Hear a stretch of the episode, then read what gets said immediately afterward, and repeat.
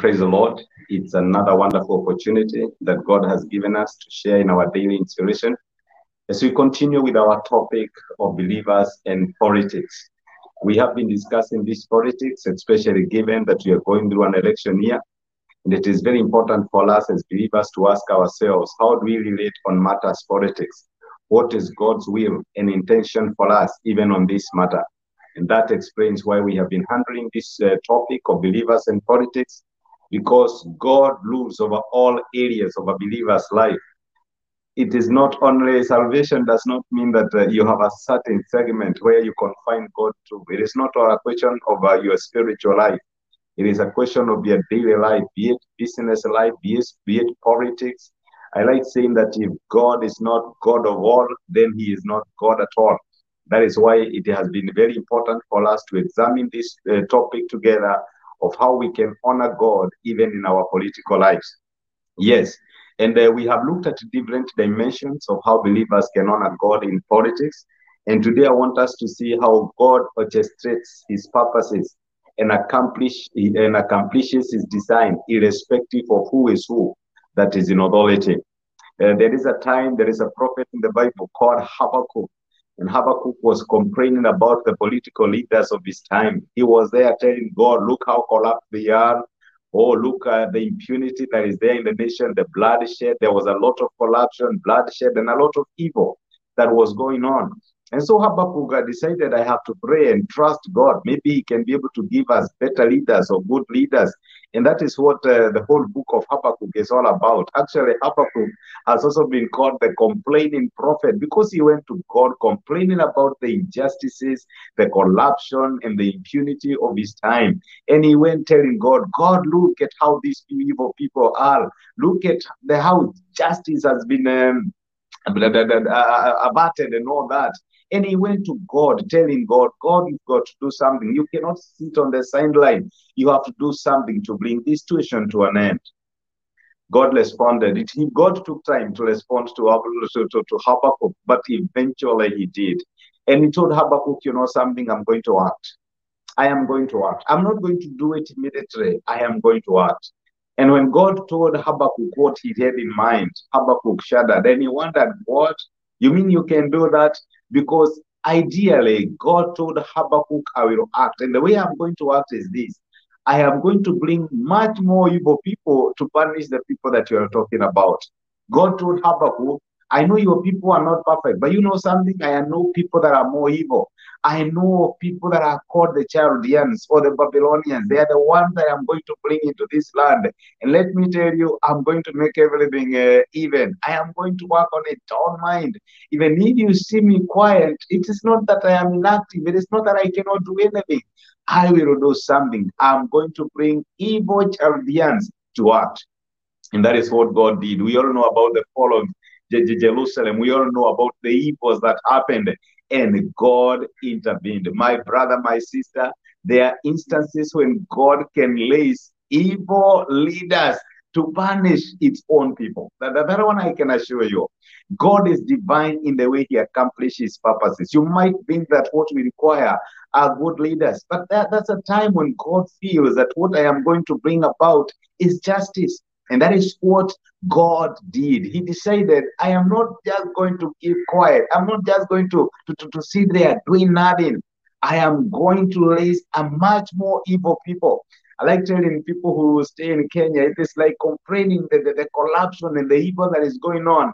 And then God tells you, know what I'm going to do? I'm going to bring the al-Shabaab. You know, you would shanda and water. Those are even terrible and more people. How can that happen? I'm going to bring the Al Qaeda. No, God told Habakkuk, don't mind. I'm going to raise much more evil people. We will be able to punish these people.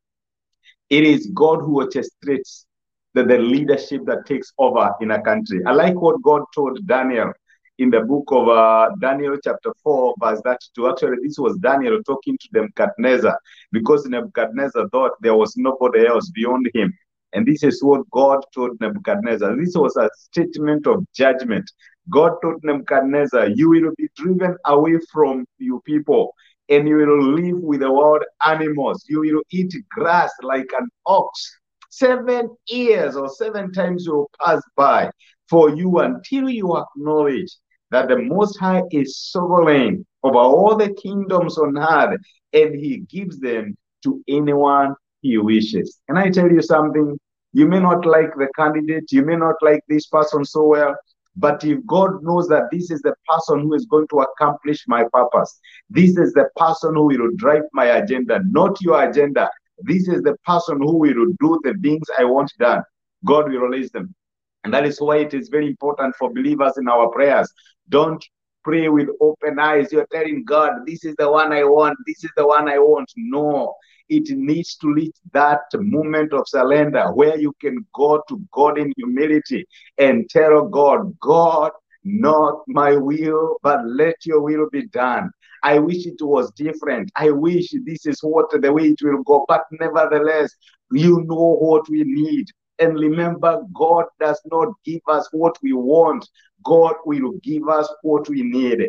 Many times, God will intervene not for us, but for for the greater good. He can see the end from the beginning. He is able to know when a nation is life for judgment. He is able to know when a nation needs to take direction in a certain way. And so he will send a leader. He will place a leadership that will accomplish his purposes at a given time in his history because he is sovereign over the kingdoms of the earth. My brother, my sister, it's okay. You can go and cast your vote to your favorite candidate. But let me tell you that if they do not win, know that the Most High rules over the kingdoms of men and he gives them to whomsoever he wishes.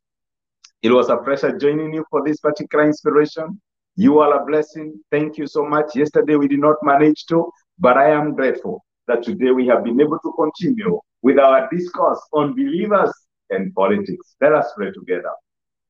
Father, we are grateful because of the encouragement we receive from your word. And thank you because of reminding us that all leadership are perfect in your hand. It is not our way, it is always your way. Yes, Father, we have our preferred candidates. We have people that we shall go to the vote and, and, and vote for and choose. But you have reminded us that ultimately you will have your way. How you will do it, we don't know, but you will have your way because you give people a leadership that they need at a particular point in time. The way you told Habakkuk that it is you who will release a leadership because the people of Israel needed judgment at that particular time. Thank you because of speaking to us and thank you because of encouraging us. Be with us, watch over us, protect us, and grant us wisdom, even as we talk, as we discuss with our friends and our colleagues on matters politics and help us to know that you are enthroned to reign over every aspect of your children's life. We love you and we honor you for this with us in Jesus' name. Amen and amen. Thank you so much. It was a pleasure joining you for this particular inspiration. Remember, the Most High reigns over the kingdoms of men, and He gives them to whosoever He wishes. He does not give us what we need. He gives what we what we want. He gives us what we need. God bless you. Have yourself a fantastic and a blessed day ahead. Thank you.